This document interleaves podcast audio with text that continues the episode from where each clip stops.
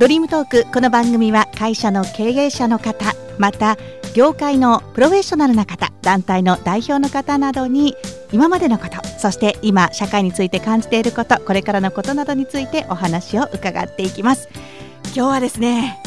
もうサッカーといえばこの方ではないかなと思いますが横浜 FC 会長の奥寺康彦さんにお越しいただきました。よろしくお願いします。はいよろしくお願いします。はい。もうまさに今年はですねサッカー界にとっては一大イベントワールドカップが開催されてそのワールドカップが終わって間もなくというところにですね、えー、奥寺さんにお越しいただきました。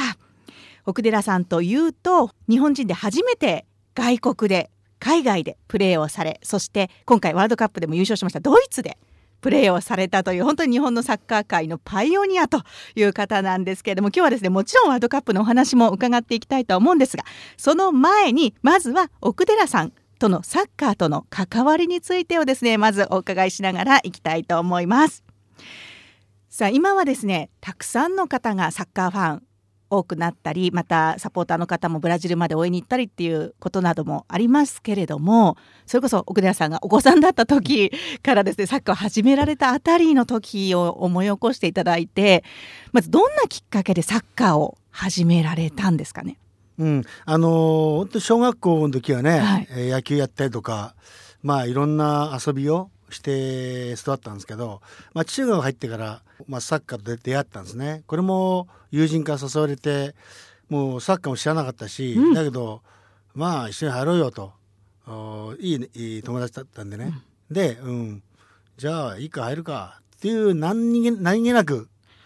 入ったのがサッカー部だったんですね。そうですか？まあ、今だと本当に小さい時からサッカーをってもうそれこそ小学生ぐらいからみんなサッカーやってたりしますけど、中学生になってサッカーと出会って始めたと。うん、本当に周りでねサッカーやってる誰もいなかったからね、うんうんうん、でなんでサッカー部だったのかなって本当に自分でも今思うと不思議なんだけど、はい、まああのまあ自分もあんまり優柔不断な男だったからね。まああ好きな友友人から誘われてまあいいかなと思って入ったんですね。はい、その当時、まあ、野球などをやっていてサッカーに入ってその時のサッカーの印象というかどうでしたか？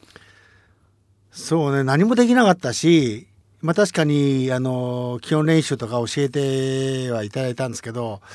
何しろも走ることが多くて、うん。うん、なんでこんな走んないけないのとかね。それからボールも蹴れないんで、はい、もう最初はトーキックで蹴ったりとか、はい、インサイドもできないし、うん、もうそれを覚えるのも本当大変でしたよね。だからまず走ることと足が痛くなる。それからヘディング、頭が痛くなる。このね、嫌なことばっかりだったですね。そうなんですか。なんかすごく意外ですね。いや、本当に。だから、よくね、ついたなと思うぐらい、うん、えー、今でも思うとね、感じますね。はい、そうですか、うん、なんかちょっと今お話伺って、なんかきっと聞いていただいてる方も、え、そうだったの？ってびっくりされてるんじゃないかと思うんですけどもね、うん、そんな中でサッカーをやり続けてこられたっていうのは、どんなことだったんでしょうね？まあ一つは仲間でしょうね。はい、あの、同じ1年生が確か何人ぐらい入ったのかな ?15 人ぐらい入ったのかな、うん、で、まあ夏の合宿っていうのはそこ山場なんですよね。はい、結構きつくて。うん、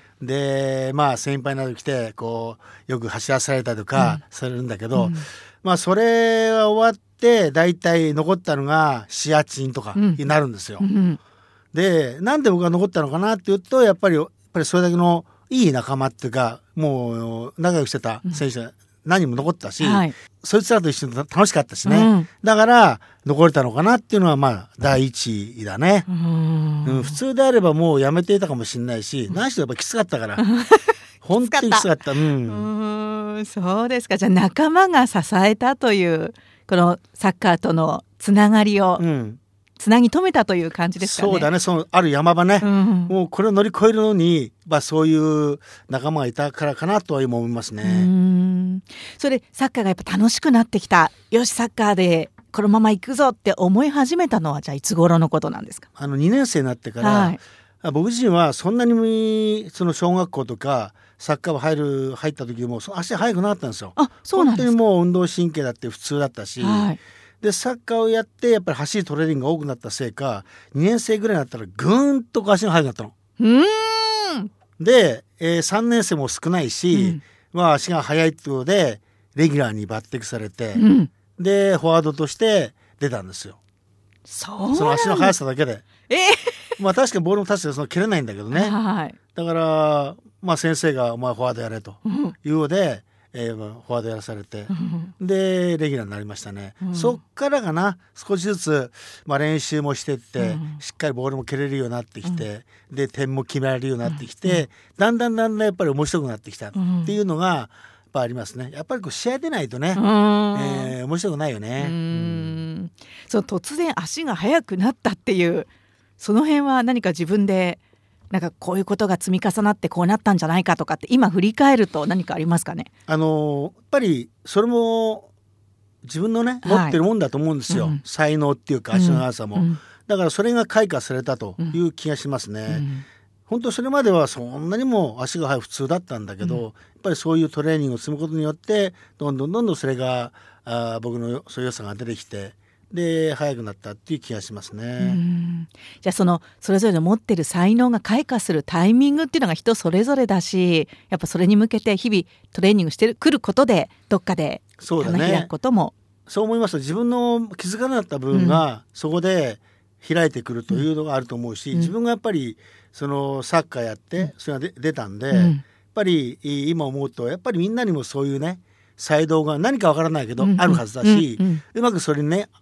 勝ち合った時には、すぐぐんって一気にそのね花開いてくるっていうのはあると思いますね。うん。そうですかね、いや本当に素晴らしいことだったんじゃないかと思いますがその当時の周りの反応とかサッカーに対しての興味とかそういうことはいかがでしたか？うんなかったですよね。うん、えー、っと東京オリンピックがと64年、はい、うん多分僕が中学校1年生か2年生ぐらいだと思うんですよね、うん、ちょうどでサッカーもね、うん、えー、アルゼンチンに勝ったとか言って話題になったし、まあ、その頃っていうのはすごく、えー、サッカーやってる人も少なかったんだけど、うん、やっぱりサッカーやってた分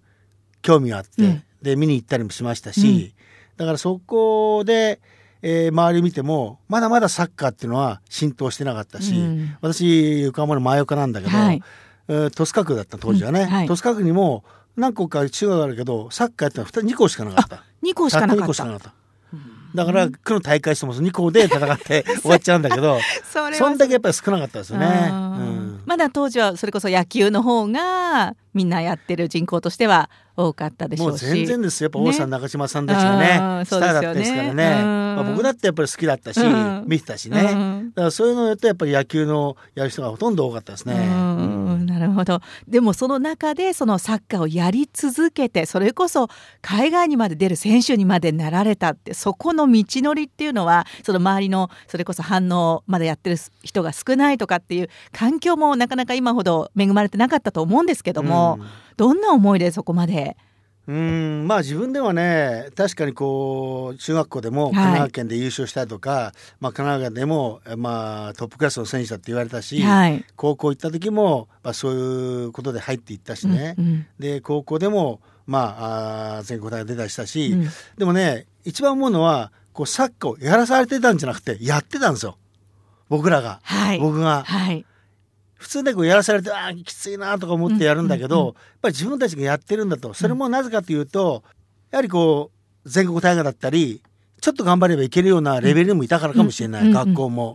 だからすごいやりがいがあったし張り合いがあったし、で結果が出てきたしね、だからそういうのを繰り返してなんとなくこう自分自身も自信が持てるようになってきたとかありましたよね、だからやっぱり確かに苦しいことは苦しいんだけどその上にこう勝った喜びとかそれが負けた悔しさとか、うん、またそれで勝ったとかそういう繰り返しがね何回も何回もあってであちょっと頑張れば俺はいけるよというふうな気持ちにだんだんだんだんなってきましたね。うんそうですか。やっぱそこの自分で目指す目標というか試合を重ねていくことにおいての自信がついてくるっていうことも含めて目標が定まってくるとよりじゃあ向上心を持ってっていうことになるんですかね。うん、そうだね。やっぱり自分自身がもっと上手くなりたいとかい。う気持ちも出てくるし、はいえー、やっぱりそういう前向きな姿勢がやっぱり出てきましたね。だからやっぱりやる本人がねどういうふうにそうにこう思うか、うん、それに対して進んでいけるか、うん、っていうことだと思いますけどね。さあそして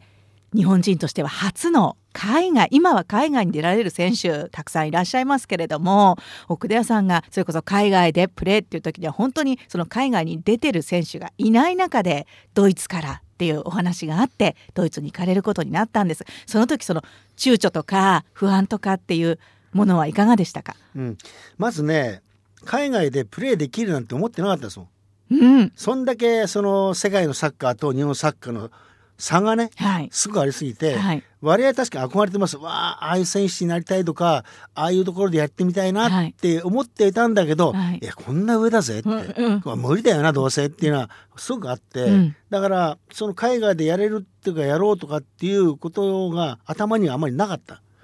その中でこう降って湧いたようなことだったんだけどね、うん、だ最初やはり本当なのと、うん、この自分でいいのっていうのがまずあったし、はい、またもう、まあ、結婚してたし女房に話したら「そんな嘘よ」とかね「冗談言われたのよ」とかね、言われたし、はい、だけどまああ本当にドイツのね県の監督が本気になって僕の欲しがったし、うん、えそんなに言ってくれるの、でも俺どうしようかな言葉言えないし、で自分でこういろんな表現もできないし、うん、本当やれんのかなって。確かにサッカーだけだったら、うんうん、もしかしたら強するかもしれないけど、うん、でも向こうに住んでうん、で家族もいて、うん、それで何かあったらどうしたらいいのかなとか、そういうこうネガティブなことばっかり考えましたよね。だから最初はね躊躇しましたよ。本当にいいのかなって。だけど真剣にやっぱり監督がまあ、必要と言ってくれたんでそこまで自分のこと必要であればやっぱりやるべきだなと、うん、でまああ家族とも話したらじゃあ行こうという決心はついたんですけどね。一番現地に行かれて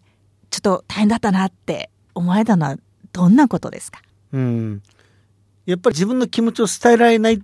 ていうやっぱ言葉でした、うん、僕自身は、うんうん、それがやはり一番最初は大きかったですね。やっぱ通じないし、うん向こうに行ってくるのも分かんないし、うん、まあ、サッカーのことはしてなんとなく用語でねサッカー部って割と似てるんで、うん、あこの言ってんのかなって分かるけど、うん、普段の生活だったり、うんうん、自分のことをこう伝えるっていうことに対してのこう自信のなさでわ分からないことも分からないことが、まあ、やっぱり一番ネックだったかなと思いますね。で今はあの海外のクラブなどでもいろんな国からの選手がいるじゃないですか。でも当時はいかがでしたか？そのドイツのチームおいて、うん、ドイツ、まあ、ブンデスリーガは、はい、えー、外国人選手が2人しか試合出れないんですよ。はい、まあ、登録は3人に産んでいいのかな、うん、でもピッチ上は2人しか出れないんで、はい、2人しかいなかったです。うん、えー、僕と日本のの僕とベルギー人の選手、うん、その他にデンマークの選手がいたんですよ。若い選手が。はい、だから僕が入ったことによってこの選手が出ていっちゃった、はい、やっぱり試合出なくなっちゃったから。うんうんうん、で彼はベルギーのチーム行ったんだけど、やっぱりそういうふうに2人しかこう出れない。それから当時はブラジルとか南米の選手はもういなくて、うん、えー、東欧ですね、はい、あのユーゴとか、はい、チェコとか、うんうん、そういう選手とかが多くて。ですから、えー、まだまだこう開けてなかったですか、まあ、あまりヨーロッパの選手がほとんど多かったですね。うそうすると文化の面でもやっぱりすごくその多くのそのドイツの方々の中でやるっていうことで大変ですよね。そうですね。まあ慣れる、うん、よく習慣とか、向こうのね、えー、ことに慣れることがやっぱり大事だと思いますね。うん、早く、うん、まあそのために言葉っても必要になってくるし、あとは受け入れる、あこういうもんなんだなとかね、あドイツはこうなんだっていうことを受け入れていかないと、うんうん、やっぱりこうやっていけないですよね。日本のはこうだからとか。まあ向こうはどうしたからどうしたらこうなんだっていうことを言ってくるわけですよ。はいはい、だからそれをやっぱり受け入れて、うん、えー、まあやっていくことっていうのはすごい大事じゃないかと思いますけどね。なるほどね。でその当時奥寺さんが見たそのドイツのサッカー世界とこんなに違うんじゃないかって日本にいらっしゃる時に感じたっていうお話がありましたけどその時に行かれた時の世界のサッカーっていうのはどんなものでしたか、うん、やっぱりあの技術も戦術もフィジカルも本当に強くて、はい、でやっぱドイツのサッカーっていうまあ速いボール回しなんですけど、はい、で長いパス買ったりとかすぐそういう部分ではもうなんつうかなこう確立されたものがしっかりそのドイツのサッカーっていうのがあって、うん、それがあの一つのチームになって戦ってる強さっていうのがあって、えー、いやまだまだ日本はこれに追いついていけないなっていうぐらい差がありましたね。うんじゃあ日本で海外のサッカーとの差を感じたのと同じように実際に行ってみてより間近にその差を実感されたという。そうですね差を実感したしでまあ自分でもまあ、なんか少しでもやりそうだなっていうなったのがやっぱ半年ぐらい経ってからですね、うん、あこれいけそうだなっていうのは感じましたね。うん、でも3つのチームでプレーされて長い間海外で活躍されましたけれどもどういったことが理由だったと思われますか、うん、あの3年間あのケルンでやって、はい、その後監督が変わって、えー、僕が試合出れなかったんですよ。うん。でもう出ていかざる、えー、なくて、うん、で2部のチームだったけどヘルタ・ベルリンっていうところに行ってで半年間やって、うん、ヘルタでこう活躍したから今度は2部で1位になって、えー、1部にか、えー、返り咲いたブレター・ブレーメンとから話が来て、はい、でブレーメンに移籍っていうなったんですけどね、うん、やっぱりそういう移籍したことも良かったしそしてそれを見てやっぱり選手って本当のこう試合でプレーしない限り評価されないんですよ、うん、だから2部でも行ってよかったなってすごく思うし、うん、ちゃんと見てくれる人がいたわけですよ、うんうん、でその見てくれたブレーメンの監督オットー・レイハーゲルが、えー、僕に声かけてくれてで来いとで必要だから来いって言ってくれて、でまたブレーメンで一部でプレーするようになったんですけどね、やっぱり高い給料もらってもベンチに座っているよりはちょっと安いかもしれないけど、ちょっとレベル低いかもしれないけどプレーすること自体が大事だと僕は思うんですね、選手は。うん。うん、だから、ぜひもうね、そう思ってる、そういうふうに感じた選手は、何しろプレーできるとこがどこなのかなっていうことがね、こう、感じて、探して、まず、やるべきかなと思いますけどね、うん、まあ、サッカーなんかは報道なんかを聞いていても日本の選手があちらこちらの移籍の話っていうのが本当にやっぱ多いですよね。最近は多いですね。本当にあのこういう移籍の話っていうのはまあ、あのシーズン、えー、終了してすぐだったり、はい、それからシーズン始まる前とか、はい、もう本当にこう落ち着かない状況が今続いてますよね。うん、まあ、それはいい分もあるしそれから移籍したら良くなかったチームもあるだろうしそういう判断っていうのは選手もやはりこうしっかり見極めて移籍先を考えた方がいいと思いますね。じゃあそういう意味ではその遺跡の部分においてもパイオニアで成功されている クレラさんという感じですね。まあ本当ねたまたまうまくいっちゃったんですけど、まあそれもやっぱり必要されたチームに行けたってことがね大きかったかなと思いますね。なるほどね本当にあのこの奥寺さんのご活躍をですねまだまだ皆さんにお伝えしたいと思うんですがやはりですね今年はサッカーにおいてワールドカップという4年に1回の大きな大会がありまして皆さんさんも盛り上がって朝早く起きてテレビにかじりついて応援したんじゃないかなと思うんですけれども実際奥寺さんはワールドカップの開催のブラジルまでいらっしゃったということもあってちょっとねそのお話なんかも伺いたいと思うんですけれども、はい、実際にブラジルに行かれました？はい行ってきました、はい、あの期間は短かったんですけど、えー、日本を11日に経って、はい、6月11日に経ってでまあ6月20日まで帰ってきたんですけど、はい、第一戦のコートジバルト2のね試合見れましたけど、はいうんえー、まあ遠い。本当にブラジルは遠い。もうねあのー、最初ナダルっていうのが入ったんですよ、はい、でそこを拠点にしていこうとしたんで、うん、そこまでが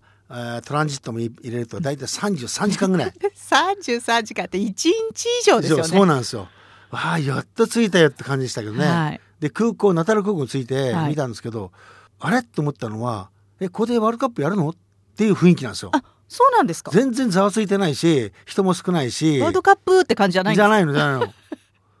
本当に。だからそういうわーっとこう、えー、ワールドカップのものが展示したのかなとないんですよ、はい、だからえー、って思ったんですけどね、うん、で第1戦目の試合第、えー、最初の試合見たのはメキシコとカメールの試合、はい、その後日本とコトジボワール、うん、で最後がアメリカとガーナ見たんですけど、うん、まあそうですね。日本とコートジボワール、うん、ん。ちょっと残念だっていうのはすごくありますね。残念っていうのは、本当にあれが日本のチームの力なのかなって思ったんですよね。うん、えー、確かにそれ最初に本田君がね、うん、えー、入れて、うん、これいいなと思って行ったけど、うん、なんとその後からがあのコートジバの選手たちの勢いなんすごかったですよ。もう動いて動いて、はい、ガンガン攻めて攻めてもう日本は防戦一方なぐらい、はい、やっぱりこのね、えー、アフリカの選手のその身体能力の高さ、はい、プラス、技術の、うん、高さ、うん、プラス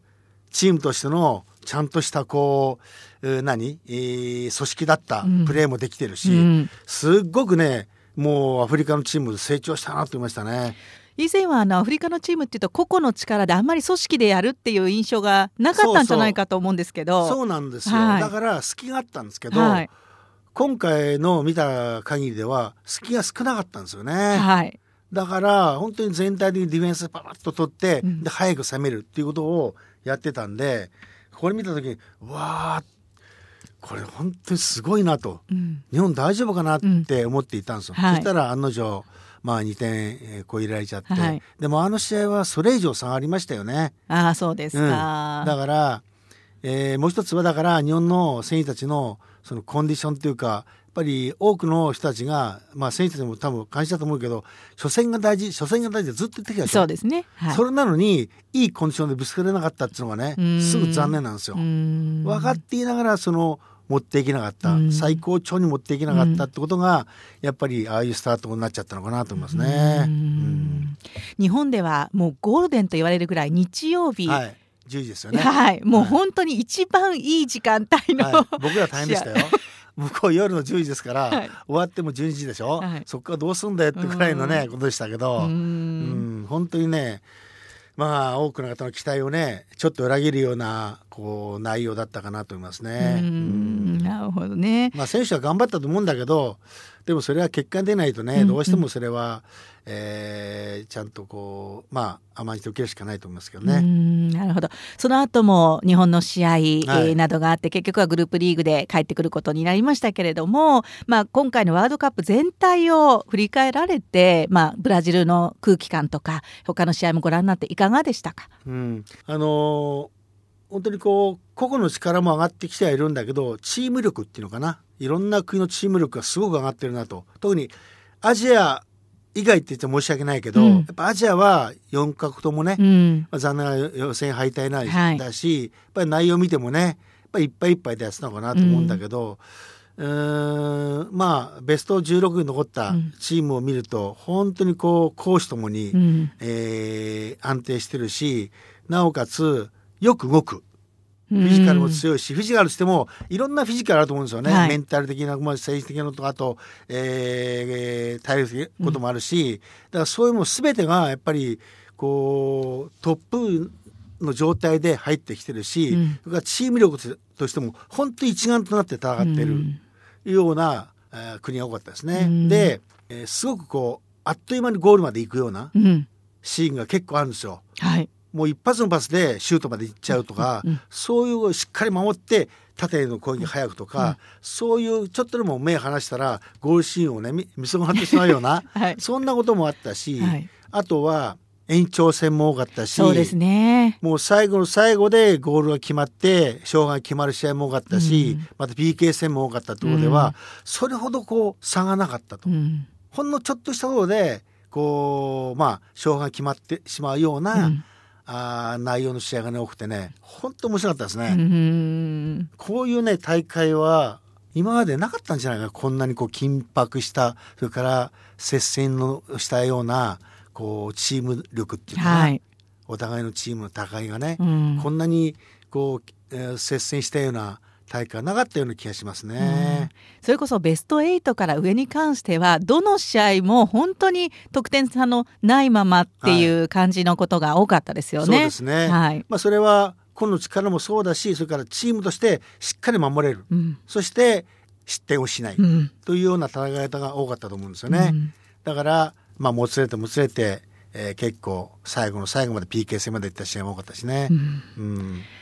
でも PK 戦までって言ったら45分45分戦ってさらに延長戦もやってそ,、そしてもうくったくたですよね。はいもう見たらみんなヘトヘトになってましたね。足をつってる選手もいるしもう試合終わった後ぐったりしてる選手もいるし、うん、でも最後まであれだけ走れる、はい、戦える、うん、そういう精神力すごいなと思いましたね。うん、まあだからそれだけまあこんな大げさかもしれないけど国の威信っていうかね、うんうん、そういうのをかけてえー、戦ってるんだなっていうのも今大会見てすぐ感じましたね。まあ、以前プレーされてたドイツが最終的に優勝だったということで、はい、これはもしかしたら奥田さんの予想通りだったのかもしれないんですけどもいかがでしょう？はい、えー、予想はしましたね。はい、でやっぱりドイツはあのいろんなサッカーができるっていうのは語弊ですけどやっぱりボールもつなげるし、うん、また早くも攻められる、うん、それから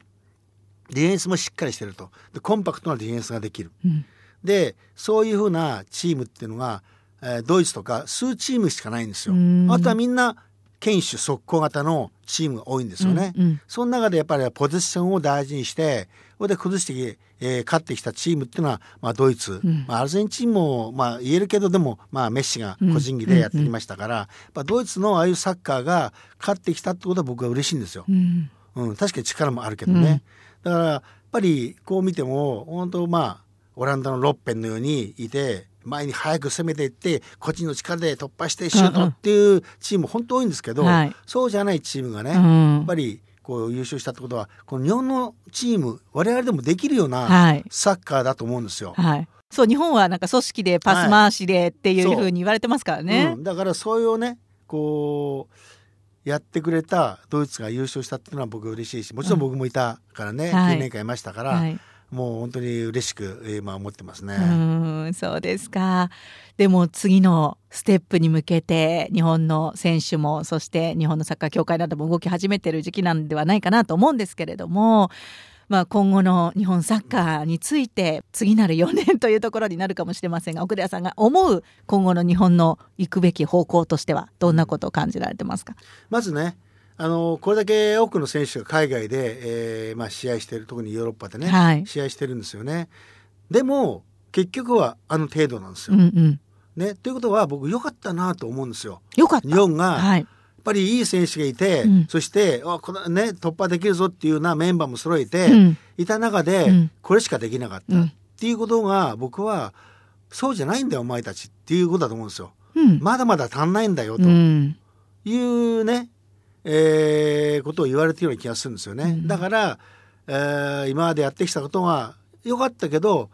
まだ足んなかったんだよ、うん、世界はもっと上行ってるよと、うんうんうん、ね我々と同じような感じのチームあるはずなんだけどそれは何かというと、はい、よく動けたりとかフィジカルするかったり、チームとしてどういうことするかとかもっともっとやっぱり1ランク2ランク上のことをや目指していかないと、またそういうトレーニングをしていかないと追いつかないよというようなことが分かったと思うんですよね、うん、だからアジアの4カ国は落ちてしまったと思うんですよね、うん、だからそういうことを見るとまああと4年後、うん、がはっきりと目標ができてすごく日本としても良かったなという気がします、そうですか。これがもっともっと多くの選手が海外に出てくると思うんですよね、うん。だけどまあ海外でやってる選手もそれ以上もっと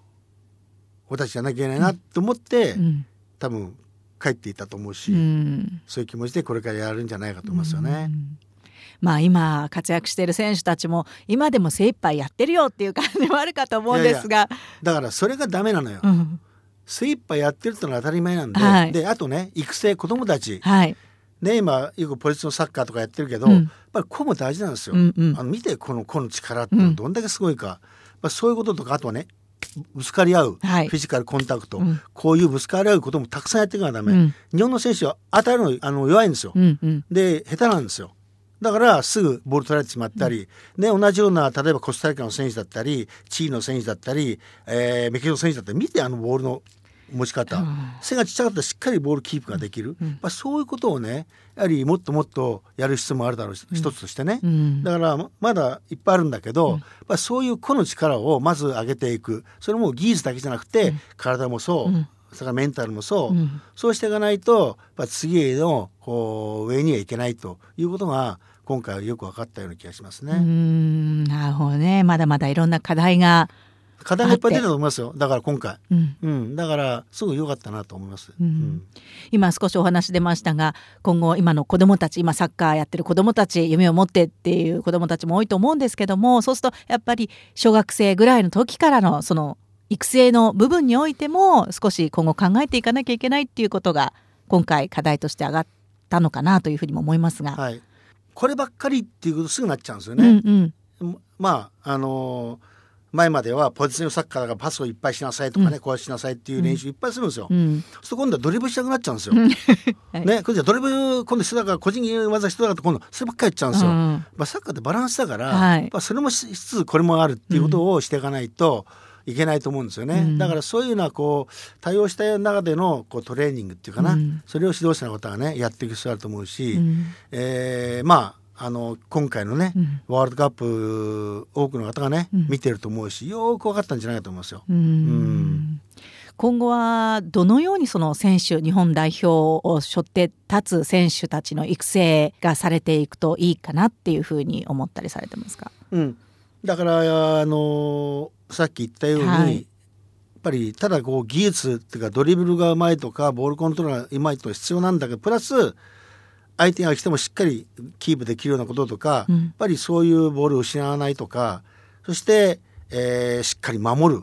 ことも大事だし、うん、個々のね、うん、1対1それから2対1そういうのを守るようなあこともやっぱり勉強していかないといけないなと思うんですよね。うん、どうしても攻撃ばっかり目いっちゃうんだけど今回の大会見ると本当多くのチームがディフェンスがしっかりしてるなと、うん、個もそうだしチームとしてもしっかりしてるなというのが強烈に感じたんで、まあ、それはあの日本はそのディフェンスの部分も良かったということも言えると思うんですよね。うん、だからそういうのも子供のうちから、こう教えていくことが必要かなと思いますね。うん、そうするとコーチ監督のすごく影響力その意識っていうのが非常に重要なのかなというふうにも思いますけれども。もちろんそうです、はい、やっぱり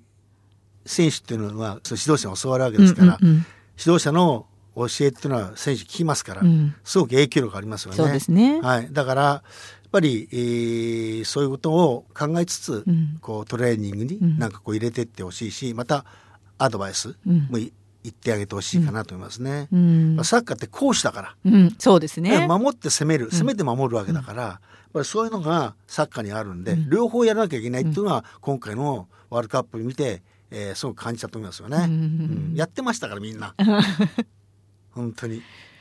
ついねあのポジションがディフェンスとかフォワードとかってあるとなんか守りの方とか攻めの方みたいになってしまいがちですけどもう取られたらすぐ取り返しいかないといけないですよ。フォワードでも。うん。自分ああ取られてしまったとことことこって走っていく選手もいいんだから。すぐターンしていけばスピードって抑え相手のね攻撃が抑えられるわけですよ。うん、でもねいかないから早く攻められてしまうっていうのもあるし、うん、だからそういうねこともやはりまあそれ難しいよって子供に教えるの難しいよって言うかもしれないけど、うん、やっぱり口酸っぱく言うことですよ「取られたも取りけ!」っていうことは大事かなと思いますね。うん、じゃあ常にどのポジションであっても攻守両方に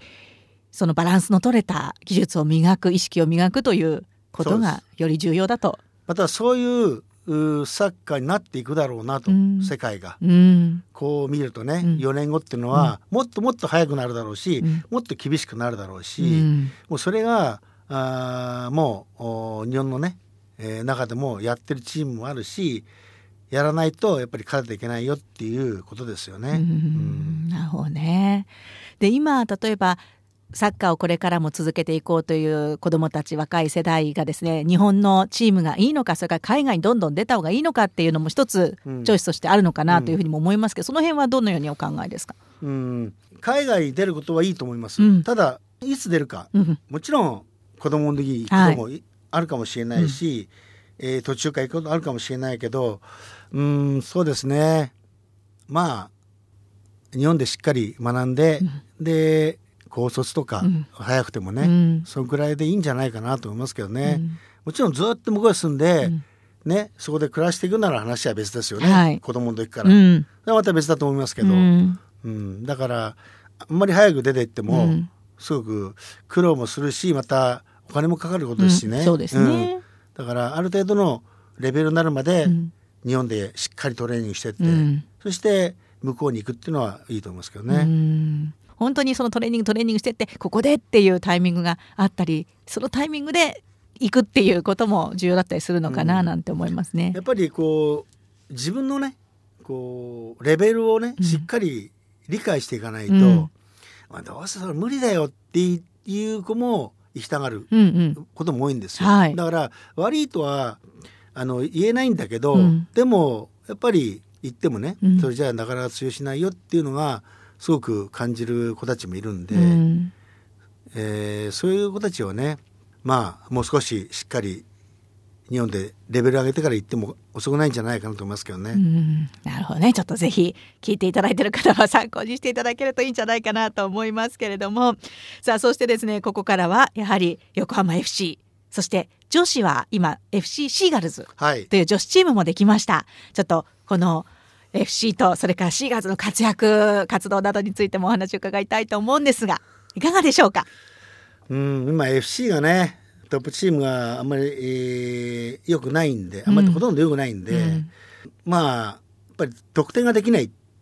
ていうのが大きいと思うんですね。はい、ボールをよくつなげるんだけどやっぱ最後の結構バイタリアとかシュートこうね、えー、かかっていく時になかなかいい、えー、作りができないっていうのが、うん、やっぱり、えー、得点が少ないことだと思うんですね。うん、それをやはりうまく考えていかないと今後やはりこのままずっとまあ勝つ試合が少なくなってくるかなと、うん、負けはしないけど、うん、引き分けの試合が多くなっちゃうかなっていう感じは今していますね、うん、だからやっぱり、えー、最後やっぱりサッカーって点取らなきゃ勝てないわけだから、はい、それをいかにしてこう取るかっていうのをもっともっと、まあ、選手たちにはやってほしいかなと思いますね。あとシーガルズの方はね今関東の2部でやってますけど、はい、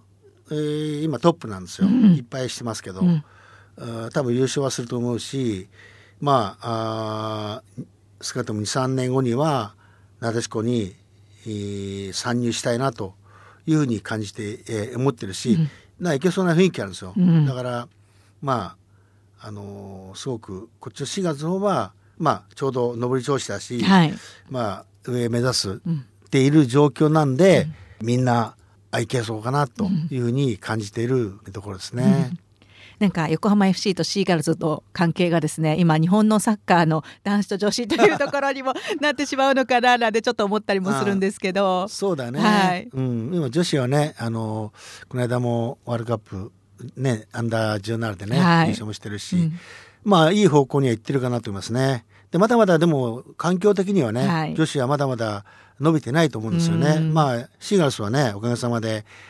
いいグラウンドでやらせてもらってますけどあとはやっぱり、えー、中学校年齢、うん、ここのトレーニングする場所がないんですよ。学校にも部活がないし、はい、そうすると近くの地域のクラブに行ったりとか、うん、まあ、とやめてしまったりとかそういうことで本当に中学生年代をいかにこうつなげていけるかっていうのがこれから女子の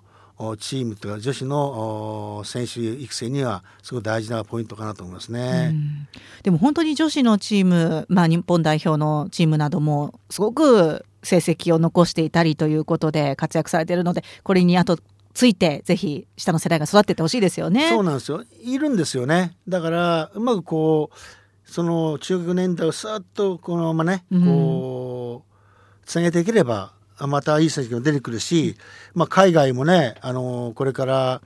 うん日本のサッカーというかポジションサッカーもねパスをいっぱいつなげるサッカーもやってくるし、うん、特にそのね海外の女子の選手たちはあ体力もあるし、はい、スピードもある選手もいるしその中でまたそういうサッカーもされたらどうなっちゃうのかなっていう心配も今あるんで、うん、やっぱり、えー、そういう女子のねえー、選手たちももっとやっぱり速い動きだったりもっとこうアジリティを聞いたような動きだったりっていうのが、うんうん、必要になってくるっていう気がしますね。なるほどじゃあ男子女子それぞれに課題があり、はい、そしてまだまだ世界に向けてそうまだまだいけるしやれるしまたやんなきゃいけないなと思いますね。うん、FC の選手からやっぱり日本代表へみたいな。シーガルズですか？シーガルズも男子も。男子は難しいでしょ。うん、やっぱりまだ2部でやってるようじゃなかなかいけないと思うしただうちでステップにしてね、はい、その J1 にチーム行って代表になるっていうことは十分考えられると思うし、うんうん、まあそういう選手がねあのうちのカプ組織からもね、うん、たくさん出てきてくれると嬉しいと思いますけどね。楽しみですよ。ね。はい、本当やだから今ねうちらのそのジュニアユース、はい、それからユース、うん、結構いい選手育ってるんですよ。うん、だから、まあ、将来的にはねあのそういう子も出てくるような気がしますね、うん、うん、そうなんですよね。今ちょっとお話ありましたけれども横浜 FC のスクールなども本当に数多くやってますよね。あちらこちらでやっていてサッカー教室というような形で子どもたちのサッカーの指導もされてらっしゃるんですよね。はいそうです。あのスクールは結構いろんなの展開してますね。はい、はい、だからまああのそこはチームとしてなくてスクールなんで、うん、どっかのチームに入っていながらそこで練習に来るというようなことで、うん、まあいいスタッフも揃ってるんでね、うん、まあ自分のレベルを上げるためにはそういうスクールに入ってもらってもいいかなと思いますね、うん、ちょっとあの野球なんかではあまり考えにくい他のスポーツでは考えにくいチームに所属しながら他のスクールに行くっていう。はい、そこにはいい指導者がいるから、うん、やっぱり自分ももっとレベル上げたいなって思う子はそこに入ってきて、うん、でそういうまあ本当のプロのコーチから教わるというようなことはいいと思いますね、うん。うん、そうするとその子たちの技術向上には先ほどお話あったように講師にわたって意識を持ってっていうような。そう。です。もうそういう、まあ、指導していかないといけないなと思いますね、うん、本当にですねたくさん教室がありまして、えー、ぜひですねその FC の指導が直接受けられるスクール。はい。あのー、まあうちのねホームページを見ていただければ、はい、あの出てるんで、そこを検索して、えー、ぜひ、えー、たくさんの方がね来ていただけると嬉しいし本当にいい指導してるんで、うん、うん、もう初心者も大丈夫ですから、はい、はい、例えばですよ先ほどの奥寺さんの経歴の中で中学からサッカーっていうお話がありましたけども今はすごく低年齢化してるじゃないですか。どうですか？中学からじゃ難しいです。もん今はもう難しい。難しいと思います、はい、全然やってなくて、はい、やるとしてもねよっぽど身体能力が高くなければ難しいような気がし、うん、難しいですね、うん、もうだってその6年間っていうね、はい、1年から6年までやった子たちがポンと上に上がってくること多いわけだから、うんうん、そこでこう一緒にやるっていうのはねすごく難しいっていうか大変だと思いますよ、うん、だからまあできれば早く始められた方がいいかなと。もちろん遊びでね、こうサッカーをフットサルとか、そういうのは中学生でも初心者でも十分楽しめると思うし、えー、いいと思いますけどね、じゃあもう今はできるだけ早く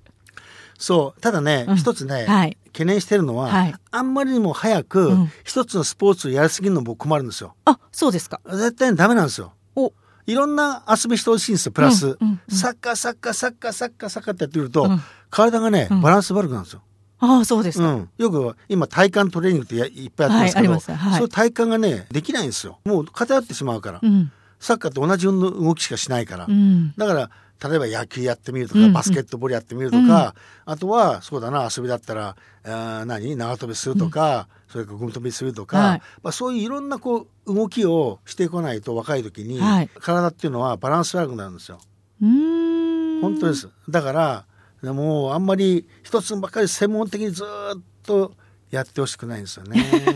だから指導者もたまには娯楽でね、うん、遊びで、はい、まあ野球やってみるとか、うんうんドッジボールやってみるとか、うん、なんかそういうウォーミングアップでもね、うん、そういうの取り入れてね、うん、えー、やってもらえるといいかなと思いますね。なるほど。じゃあサッカーが大好きな小学生がひたすらサッカーっていうのだけじゃなくてやっぱりいろいろ。いろんなやっぱりあの筋力使わなきゃいけないしそれから骨格もそうですよ。体のねバランスもそうで、その対応できるためにはやっぱりいろんな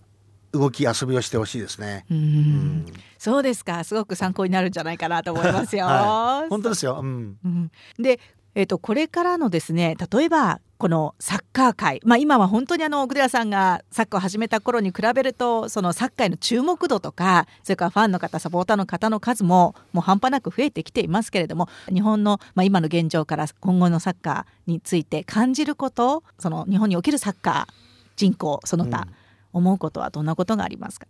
もう今ねサッカーは野球と、まあ、サッカー大のスポーツ、はい、本当に二大スポーツの一つになったと思うんですよね。はい、でやっぱり、えー、こうやってワールドカップをね、うん、常にこの5大会連続出てるし、うん、えー、多くの国民の方もねもうサッカーは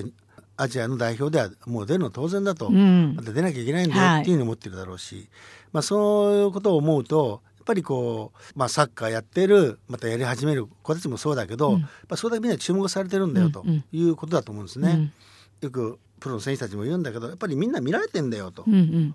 だから、まあ、行動とかも大事になってくるし、あとはこういう世界っていうのは勝ち負けがつきもんなんですよ、はいうん、負けることもあれば勝つこともあるし、うん、でもやっぱりやるからには勝たなきゃいけないっていうこともあるし。で楽しむことも大事なんですよ。でも楽しむためには何かあったらやっぱ勝つことも楽しいんですよ、うん、だからふざけ合ってワイワイやるのもその楽しいかもしれないけど、うん、勝負となったらやっぱ勝たないと面白くないんですよ、うん、だからそういうことでは、まあ、常にその今何をしなきゃいけないんだとか何をしたらいいのかとか今どういう立場を置かれてるんだろうとかそういうこともまあ考えることも必要なんじゃないかなと思うし、うん、だからもうサッカーはこう多くの方をもういろんなサポーターも国民の方も引っ張っていってるスポーツだと思うんですよ。うんはい、本当はだからスポーツ文化とか、うん、そういうのができつつあるのかなっていう感じですよね。まだまだなんだけどやっぱりそういうのがもうサッカー野球を通してスポーツ文化っていうものを構築できればいいかなっていうまたそういうことをしていかなきゃいけないのかなと。海外でいうとスポーツってもう本当に文化になってるんですよね。はい、我々にとって必要なんだよと。うん、ぱり、えー、喜怒哀楽もあるしもちろん自分で動くこともするし、応援することもあるし携わることもあるしっていうことがもう本当にあるんですよ。でまあ僕もいたブレーメンなんかでもねスタジアムはそばにあるんですよ。はい、街のそばにあるとね、うん、試合になるとバーっていう人が来るんですよ。うん、で中にはサッカー嫌いな人もいるんですよ。もちろんいるんですよ。ね、だけど、はい、だけどその人たちでもああ今日はサッカーあるからしょうがないねって思うんですよ。うんうん、なるほど。わかる、はい、そういうことなんですよ。ね、あとは静かな時なんだけど、うん、今日は試合があるからざわつくし、うん、まあ、しょうが私嫌いだけどしょうがないよなっていう思えるかどうかっていうのは、そこにやっぱりこう認めてるわけですよ。だそういうことがやっぱり文化としても必要なのかななるためにはね、うん、まあ一つ例ですけど、だからやっぱり全てが我々に対して何でもやってほしいとかサッカーだからこうして当然だと思っちゃいないし、うん、やっぱり我々多くの方にサッカーを知らない人にも応援してくれない人にもやっぱ支えられてるんで。うん。やそういうのをなんとかこうその時だけ認めてほしいし、うん、えー、その時だけはまあ許してほしいかなっていうこともあるんですよね。なんか一部あのテレビ局の報道がですねワールドカップの視聴率テレビの視聴率が思ったほど良くなかったと。日本人は普通にやっぱりワールドカップで日本の試合があってもテレビ見ないで通勤なんだっていうことが分かったっていうことを発言された方もいらっしゃいましたけれども。いやいやでもそれはあのじゃあね、仕事休んでもで いいの？ってなるわけですよね。はい、だからそこはまた違う履き違えてんじゃないかなと思うんですよね。うんうんうん、別にそれはそれで、えー、仕事をするべきはしなきゃいけないし、うんうん、役目やるわけなんで、うん、こう後ろが光りながらもうちの息子だってああ見たいけど仕事あるよなって思ってるんですよ、見たくても。だからそういうねこう後ろが光りながらも仕事行くっていう人だっているってことをそういう人分かってんのかなと思うけどね。そうですね、だからまあ別にそれはあの僕はサッカーだけじゃなくスポーツっていうことで、うん、やっぱり、えー、自分たちがね、えー、生きていく中では絶対に欠かせないもんだなと思ってるし、うん、そういう人たちがもっともっとこう増えてきてほしい感じなきゃいけない。うん、だから最近スポーツする子が少ないとか、うん、スポーツをやらない人も増えてるとかってやりますけど、やっぱり体を動かすっていうことはすごく大事なことなんで、それがやっぱりそういう文化にもつながってくるということをまた少しはそのスポーツに対する理解もしてもらうための一つかなと思いますけどね。やっぱりスポーツほどその応援して熱くなるとか興奮するとか感動するとかっていうことがやっぱ他になかなか見つけにくいかな。本当にやっぱりオリンピックにしてもワールドカップにしても日本の選手を応援する日本の方のその感動興奮っていうのは他にはないですよね。本当ですよね、うん、あのオリンピックだってねあんだけ活躍してメダル取った時はみんな興奮してね、うん、なったわけじゃないですか。うん、でパレードもねたくさん人が集まっていただいたりとかね。やっぱりねそういうふうな喜び、うん、まあもちろん中にはね悔しくて負けた人いっぱいいるんですよ。うん、ね。だそういう人たちに対してもやっぱりこう称賛するっていうことも大事だし、うん、だからそれがやっぱスポーツなんですよ。うん、勝てる子もいれば負ける人もいるし、うん、それがスポーツだし勝敗が決まる方が絶対決まっちゃうんでだけどそこに熱いものがあるんですよ気持ちがね、うん、だからそういうのが、まあ、よく喜怒哀楽がそこに出てくるっていうのが、スポーツが一番大きいんじゃないかと思いますね。なるほどね改めてスポーツの素晴らしさを感じさせてくれますよね。さあそしてですね奥寺さんの今後じゃあこんなことをご自身としてですね、えー、やっていきたいとか携わっていきたいとかっていう今後の夢などについてもお伺いしたいと思うんですが。はいあのー、まあずっとねサッカー携わってきたし、まあ、サッカーっていうスポーツにねやってきてでまあ今横浜 FC も総合スポーツクラブと立ち上げて、はい、まあ、地域の方にもまあ施設を使ってもらって、えー、体を動かしてほしいかなっていうことも今やろうとしてるんですね。やっぱりさっきもずっと話してきましたけどやっぱりそういうスポーツをを通しながらあいろんな方と接したいしまたスポーツにこうしてほしい、うん、そういうチャンスをどんどん作っていきたいかなと。やっぱり体を動かすってことはすごく大事なことなんでそういうことをこれからやっていきたいかなと、まあ、スポーツいろんなことあるし、うん、いろんなことが携わってくるんでやっぱそういうことがやはり今後ねもっともっとみんなにこう浸透していたり応援していただけたり、うん、えー、そういうことをこうまあ啓蒙活動もあります、うん、そういうのやっていきたいかなと思いますね、うん、じゃあそれこそサッカーだけに固執することなくそのスポーツ界ということそうですね、うん、本当にそう思います。ですからいろんなスポーツに応援したいしまたあ多くの方にやっぱりそれを1回でもね2回でも表できてやってほしいかなというふうな機械作りもこれからしていきたいかなと思いますね。うん、もう奥寺さんは今でもご自身が例えばサッカースクールなんかがあったりするとご自身が子どもたちとサッカーされたりとかそのお父さん世代がものすごく感動されたりしてらっしゃったりしますけれども、はい、本当ご自身もまだまだその自ら携わって体を動かしてっていうことですよね。はい、やってますよ。はい、あの今50歳60歳のチーム入ってやってやってますし、はい。えー、結構あのスクールもやってますし、うん、でも体こそ楽しいですよ。本当に。もうついついね熱くなっちゃうんだよね。これだけはねどうしてもこう取り払えないんだよね、うん、もうボール見ちゃうと熱くなっちゃうんだよね、うんそうですか。まだこれからですねそれこそ4年後のワールドカップまたは東京オリンピックっていうところがありますがはい、はい、もうスポーツ界はいろいろねいろいろことが言われてます。お金もかかるとか言ってますけど、うん、でももう来るんですよ、うん、やるんですよ、うん、もうそれはもう決まってるんでいかにしてやはりそこに対して、えー、向かっていくか進めていくかっていうのは、これからもう前向きにもちろんその予算的にいろいろ言われてますけどね、それはまあそれとして。でもいい大会にするためにまたいい選手が育ってまた活躍ができるような、えー、育成もしなきゃいけないだろうし、うん、選手ね育てることも大事だし、まあ、そういうことに対してはスポーツ界っていうのは結構前向きになって進んでいるという気がしますよ。大体ね、はい、多くの方オリンピックが来るってだけでここがね、はい、まあ、見てみたいなって思う人いっぱいいると思うんですよ。はいはい年齢の高い方もね、うんうん、それも一つ目標なんですよ、はい、目標設定ができたってことも、ね、大きいんですよ、はい、みんなにとって、うん、なんであれ、うん、うん、だからそういうこともねこのオリンピックっていうのもねうん、それまでっていうのはやっぱりいろんなことが動いてくるし、うん、一人一人もねああもうあと1年だああと6年だよ、あと5年だよってカウンターもできるし、はい、だからそういうことのこうワクワク感っていうかな、それもすごくいいこう刺激になると思いますね。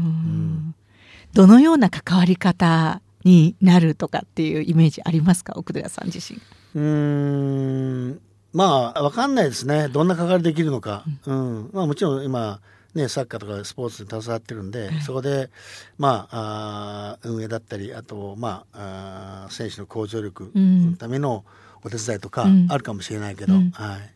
ね、本当にあのそういった一流の選手が選手の立場も分かるしそして今 FC をされているっていうことでその組織それからスポーツ界全体の必要性の部分なども十分に把握してらっしゃる方の存在がこの東京オリンピックに向けてすごく力になりますよね。うん、まあそれね本当それでもまあ、お手伝いできればいいかなと思ってますけどね。はい、ありがとうございます。ではですね、最後に。あの奥寺さんからこの放送を聞いていただいている方にですねそのスポーツの素晴らしさ今一度メッセージをお送りいただいてよろしいでしょうか？はい、えー、本当にねあのスポーツっていうのはただやるだけじゃなくてさっきも言ったようにやはり応援することも大事だしそして支えることも大事だしそれから自分で動くことも大事だしでそういうことがねスポーツにいっぱい入ってるんで、うん、ぜひまああのー、みんなでねスポーツを見たりやったりして楽しんでもらいたいからばいいなと思いますね。はいありがとうございます。今日はですねサッカーのパイオニア的存在であります横浜 FC 会長の奥寺康彦さんにお話を伺いました。ありがとうございました。ありがとうございました。